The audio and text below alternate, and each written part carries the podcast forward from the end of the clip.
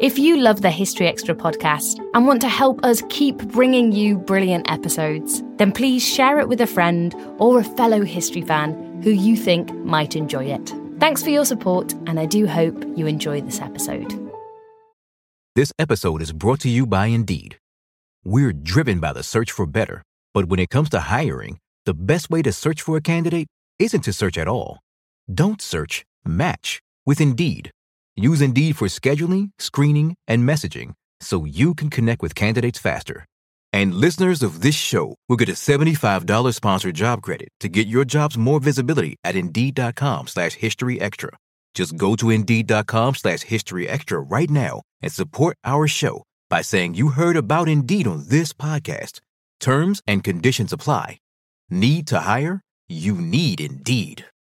This Father's Day, the Home Depot has same day delivery on the perfect gift to help dad be everything he can be. Because your dad is more than just a dad, he's groundskeeper of the yard, the perfecter of the patio, and the cleaner of the clippings. Let the Home Depot help power dad's doing with the convenience and gas like power of Milwaukee cordless outdoor tools. Plus, get up to $150 off select Milwaukee tools. For everything dad is, find the perfect gift at the Home Depot. How doers get more done. Order select and stock items by 4 p.m. subject to availability. One thing about pandemics uh, and crises in general, it focuses experiences. Uh, it is a hothouse for a whole variety of experiences.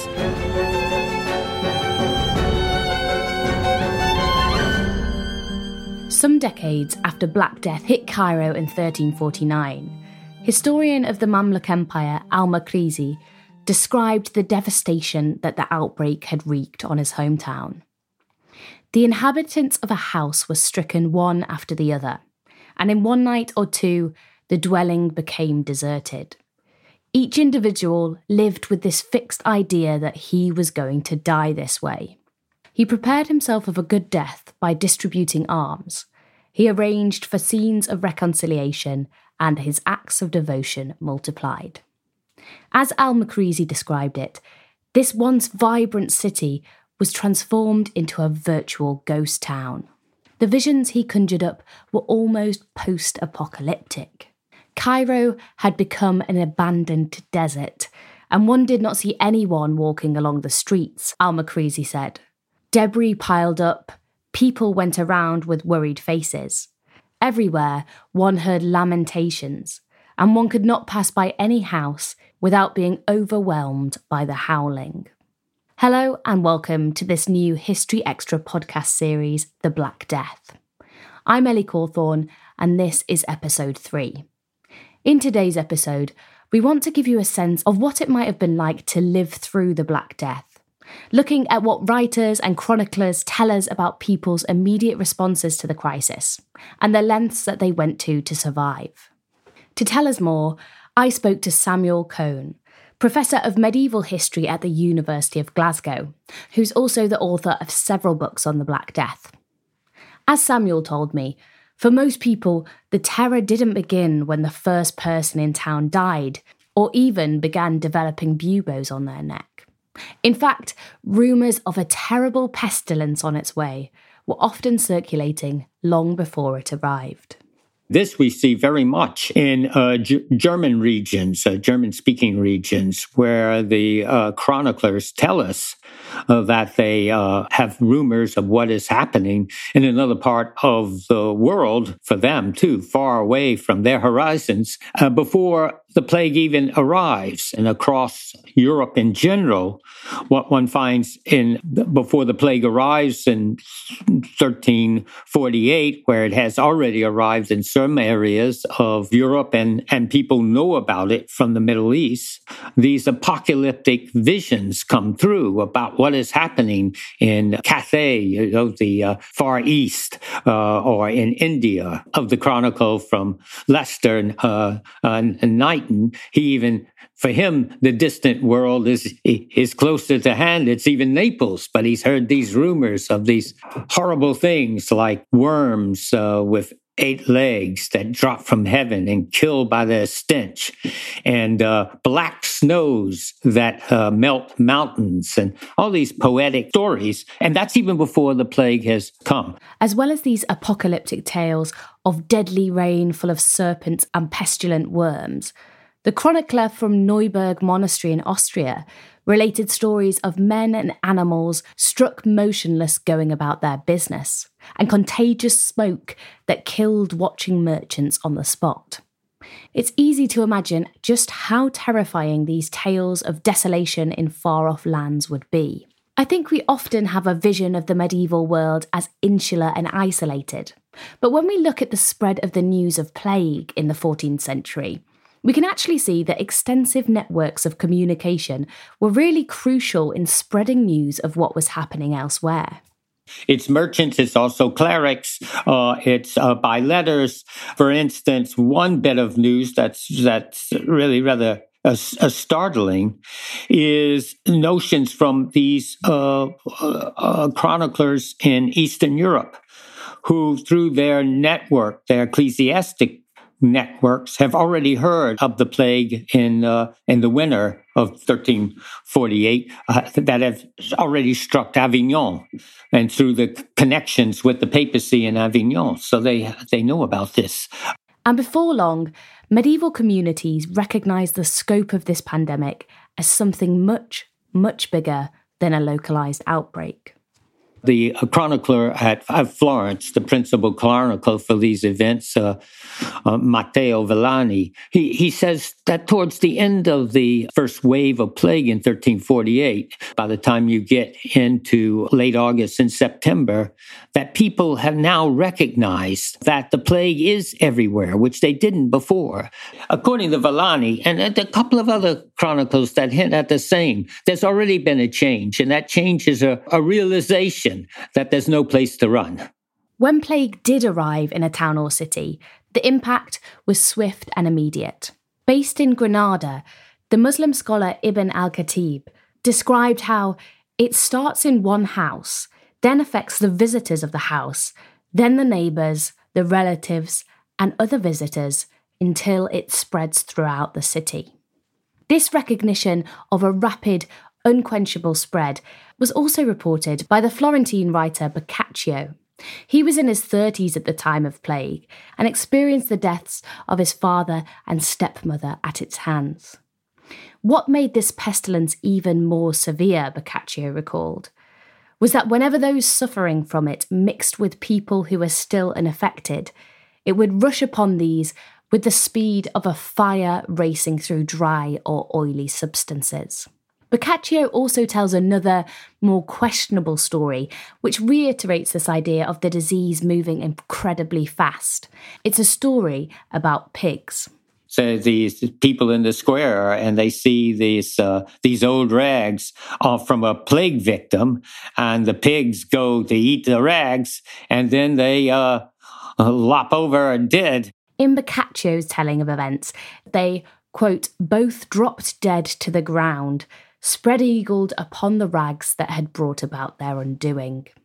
Yeah, I think it's a story that that Boccaccio uses to show uh, the uh, the quickness and the terrible aspect of contagion. So, how did towns, cities, and villages respond to this fast moving crisis? Obviously, every community responded differently, with different levels of effectiveness. But some of the best documentation we have on this comes from Italy what we have better preserved and in, in, fact in full are the immediate decrees uh, by the town of Pistoia, which is a town about 40 to 43 kilometers northwest of Florence. These decrees from Pistoia are a really fascinating source because they tell us in concrete terms about the attempts made to try and contain the contagion. For example, they include an ordinance that no person from neighbouring Pisa or Lucca shall dare or presume to be admitted into Pistoia. Anyone who was breaking that rule would be fined, and those fines were also extended to any guard who admitted them or any person who offered them hospitality. And there you, you, see that these preventative measures come into play. They already know that it's spreading uh, from the from the west. They surmise it's spreading largely from Pisa, and so they become very suspicious of allowing people from Pisa or the next town further east, uh, Lucca, into uh, Pistoia, and they set up other means of quarantining goods, of checking goods, of checking people. Fines were also levelled against anyone bringing cloth, bedding, or corpses into Pistoia from outside the city. And any of this seized suspect cloth would be, quote, burnt in the public piazza by the official who discovered it. Meanwhile, infected bodies couldn't be removed from the place of death until they have been enclosed in a wooden box and buried at least two and a half arms lengths deep. Hearing these, you might agree that they all sound like fairly sensible measures to put in place for the prevention of disease. And the Pistoia ordinances are also interesting because they hint at the devastating human impact of this disease. They placed a ban, for example, on bell ringing during funerals, so that the sound of the bells does not trouble or frighten the sick. All of these measures had real impact on the lives of ordinary people in Pistoia. And in many other places too, the disruptive impact of the plague would be felt immediately both in the city and in the countryside, immediately there was a lot of social dislocation. First of all, in the plague itself, with abandonment, with a, a networks of food distribution and uh, supply disrupted. We know that certain things were shut down altogether. Uh, we know that. Uh, uh, because of abandonment, things were in fact very difficult for, especially at the beginning, for social uh, solidarity. In some cities, day to day operations pretty much ground to a standstill. We know, for instance, from city councils in Siena and many other towns in, in Italy, that uh, for a period of almost the, in some places, as much as the entire summer, which is the, the worst of the, of the months of, of this plague in 1348, that courts ceased to function, that um, people you couldn't get a quorum that the city government pretty much closed down for those months. You also can see through uh, notarial contracts that uh, basically the notary's attention was focused on one thing writing up last wills and testaments. So the general sort of contractual life which filled notaries before and afterwards as the, the major thing that notaries in general did it, it, it vanishes from these records and these dislocations and disruptions had an immediate economic impact too. And we can see this too by looking at real wages, uh, that people didn't prosper immediately after the Black Death or hardly anywhere, even though a half, or I even calculate perhaps as much as three quarters of the population of Florence uh, was decimated by, by the plague. It decreased even more so was basic commodities, uh, especially food. So people were were worse off because of this dislocation. This is something where the sources sort of contradict themselves in a way. If you look at the, the chroniclers across Europe, they're all saying, well, these greedy workers and these greedy peasants, their, their wages are going way up and they're, they're, they're demanding all these luxuries. Yes, their nominal wages were going up as much as three times, but their real wages were, were sinking in this period because of this disruption. The people who experienced it in 1348, uh, they didn't they didn't see this silver lining of the Black Death, and by by the time things turn around in 1400 or 1415, they're dead. Of course, as in any crisis, there were a very small minority of people who were able to take advantage of a dire situation.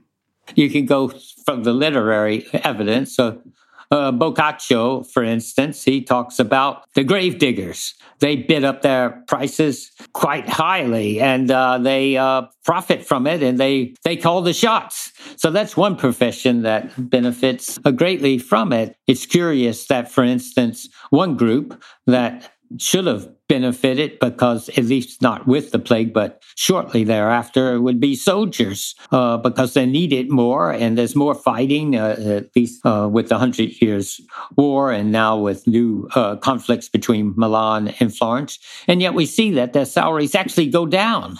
In some cases, even nominally, not in even real terms. If there was one institution that defined life in every medieval European community, it was the church. Alongside city governance shutting up shop and notaries ceasing to work, how much were churchmen able to keep up their duties? What you have from the written records is this despair and and even real uh, astonishment of how many people in the church were running for their lives, uh, the, the, the friars and the uh, uh, the parish priests. Yet the data suggests something else, especially in England, where we have really good data on on absentee benefices. The the people who are dying uh, in the greatest numbers were the parish priests, much more so than the bishops. Time flies. We blinked, and 2024 is halfway over. What's something you've accomplished this year that you're proud of? Maybe you made it out of bed and to work every day. Or maybe you started shedding some old habits that were weighing you down. But even when you're making progress, life can feel like it's moving too fast. We can't slow time down, but we can give you a moment every week to hit pause, set intentions, and reset. Therapy is a guaranteed time to check in on how you're feeling, what you want to do more of and what you want to change. Otherwise, it's easy to keep going through the motions without getting what you want out of life. BetterHelp offers affordable online therapy on a schedule that works for you. Connect with a licensed therapist by text, phone, or video call. You can start the sign up process in minutes and switch therapists anytime. Take a moment with BetterHelp. Visit betterhelp.com slash historyextra today to get 10% off your first month. That's betterhelp, H-E-L-P dot com slash history extra. This episode is brought to you by Indeed. We're driven by the search for better, but when it comes to hiring, the best way to search for a candidate isn't to search at all. Don't search, match with Indeed. Use Indeed for scheduling, screening, and messaging so you can connect with candidates faster. And listeners of this show will get a $75 sponsored job credit to get your jobs more visibility at Indeed.com slash History Extra. Just go to Indeed.com slash History Extra right now and support our show by saying you heard about Indeed on this podcast. Terms and conditions apply. Need to hire? You need Indeed. Samuel estimates from sources that while death rates among bishops were around 20%, those for parish priests were much higher, around 50%. Why?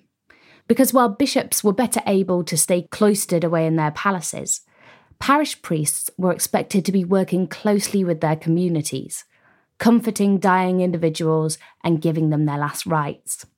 And continuing to do so was a source of pride uh, that not all the members of the church disappear. They some, as the chronicler of, of where plague hits. It's one of the earliest places in Europe to hit in 1347 in October, uh, and he says, "Look, yes, a lot of these clerics left their posts. They didn't uh, give the last rites. They didn't attend the burials, but not our friars, our Franciscan friars. We stayed there, and many of us died doing it."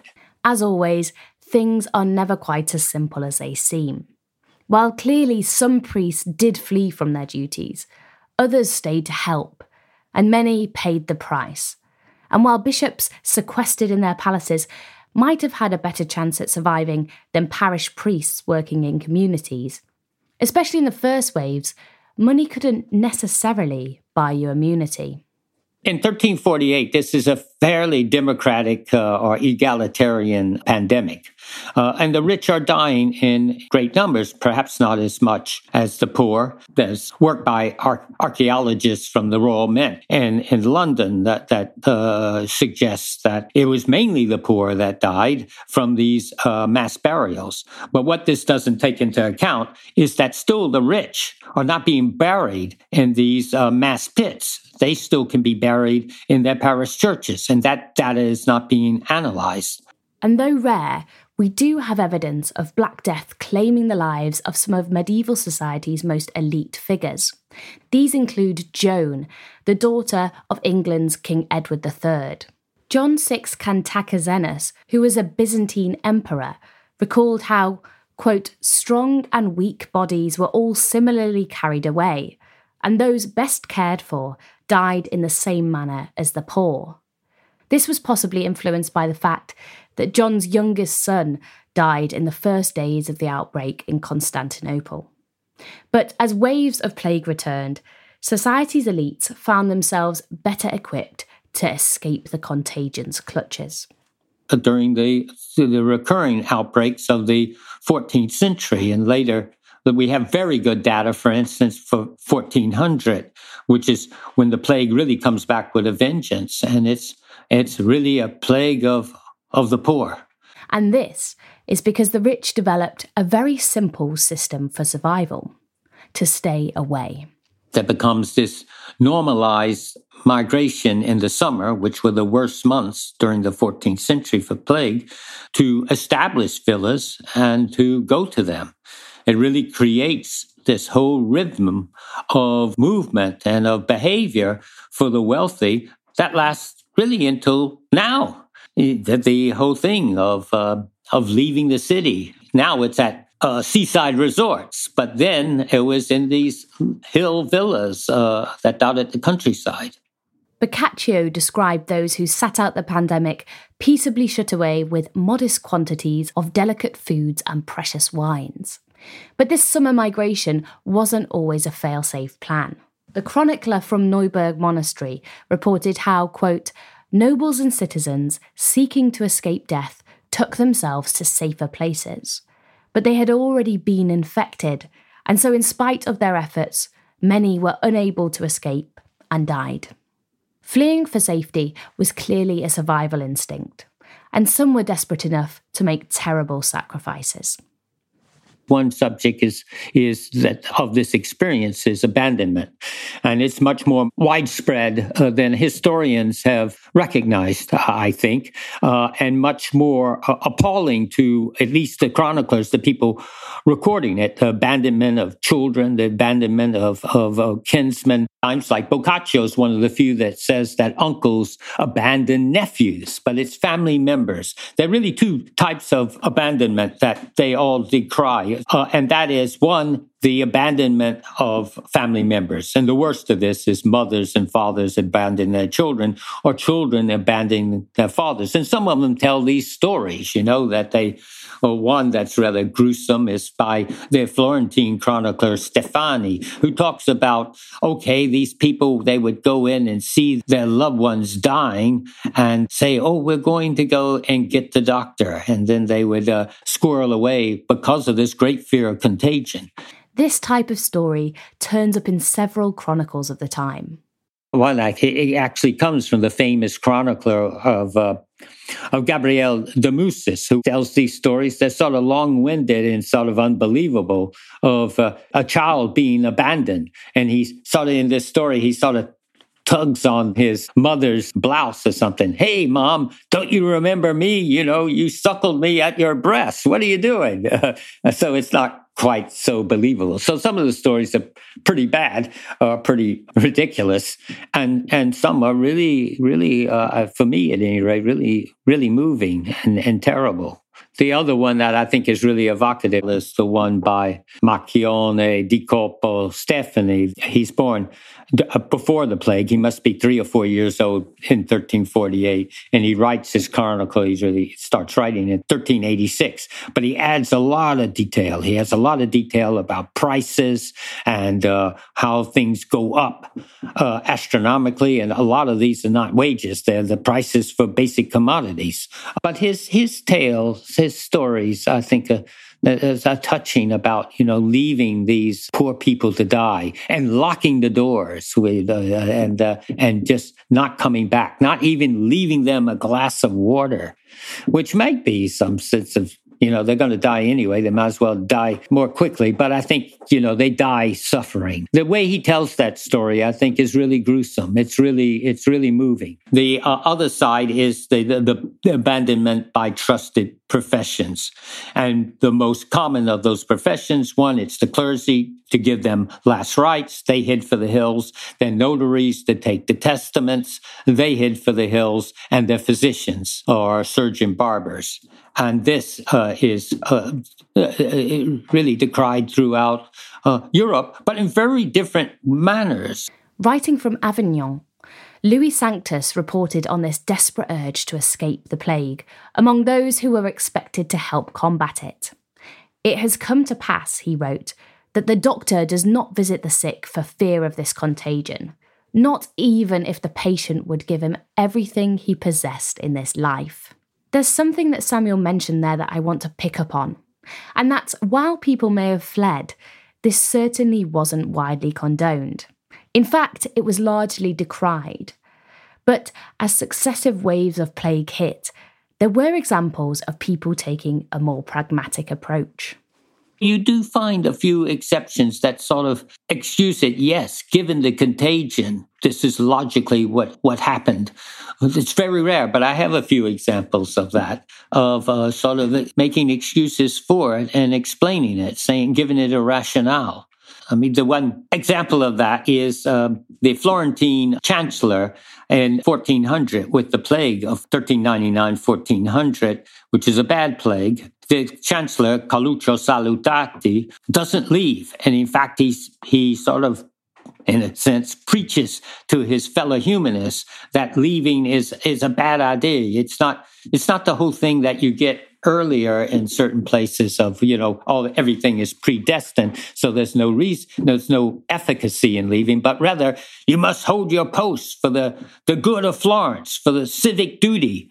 And then he gets a letter back from a fellow humanist from bologna and he says look Coluccio stop being so damn selfish.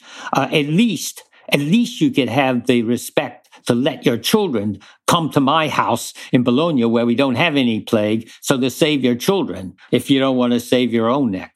The idea of people abandoning their posts or even their family members is an uncomfortable and horrifying aspect of this story. And it's not the only one. Terror generated by the plague also often spilled over into violence, as minority communities were blamed for what was happening going back to these German speaking areas, when they hear about uh, what's happening with the plague, uh, these rumors too of, uh, well, the Jews and, and other minorities must be spreading it, and we better do something about it so it doesn't hit us.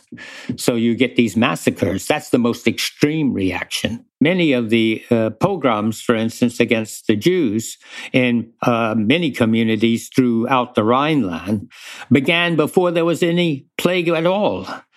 Sadly, these early pogroms were an indicator of more violence and persecution to follow.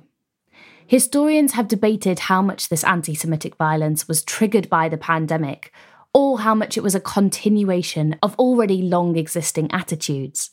But either way, significant evidence can be found of violence against Jewish communities at this time. The Canon of Constance offered a horrifying account of a succession of pogroms across Germany and Austria as Jews were targeted by communities who suspected they had poisoned wells and rivers, leading to the contagion. The canon reported how in Buchen and Basel, all the Jews were killed, except their babies who were taken to be baptized. While in Constance, he tells us that 330 Jews were burnt in the fields at sunset. The canon recounted how, quote, some processed to the flames dancing, others singing, and the rest weeping.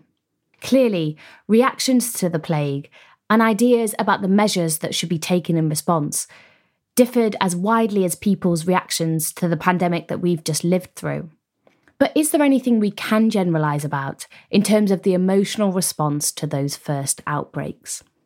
Well, I think e- even though the the expression of those emotions differed greatly for, from, say, at one end of the scale, butchering and uh, massacring certain populations, to where that didn't happen, there is this great fear of what they really did look at this as something unprecedented in history. And that's unusual for people in the Middle Ages, especially intellectuals. They're, so, they are sort of like uh, lawyers today. Everything has to have a precedent. And yet this was unprecedented. They say, they go back to the Bible and say, yes, these were bad plagues, but nothing like what we're having now with 1348. But alongside fear and violence, Samuel also identifies a resilience shown by medieval people. Two, the other thing is that they did largely, I think, come to grips with the situation. Uh, as we were talking earlier in, in Florence, that they may have been the shutdown of government for as much as three months. But then it came back and they started doing things uh, in the same way, uh, really. And uh, one sees this with, with last wills and testaments as well.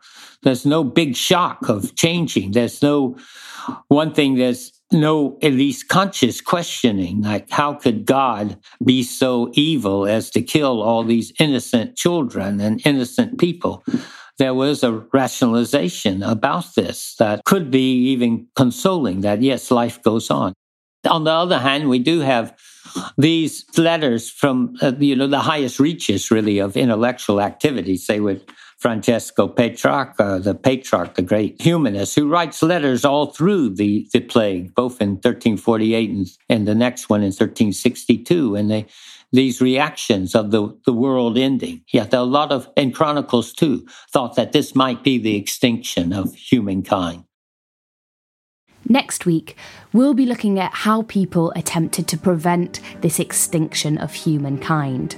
We'll be exploring medical responses to the pandemic from avoiding corrupted air and keeping your humours balanced to looking for explanations in the planets and stars.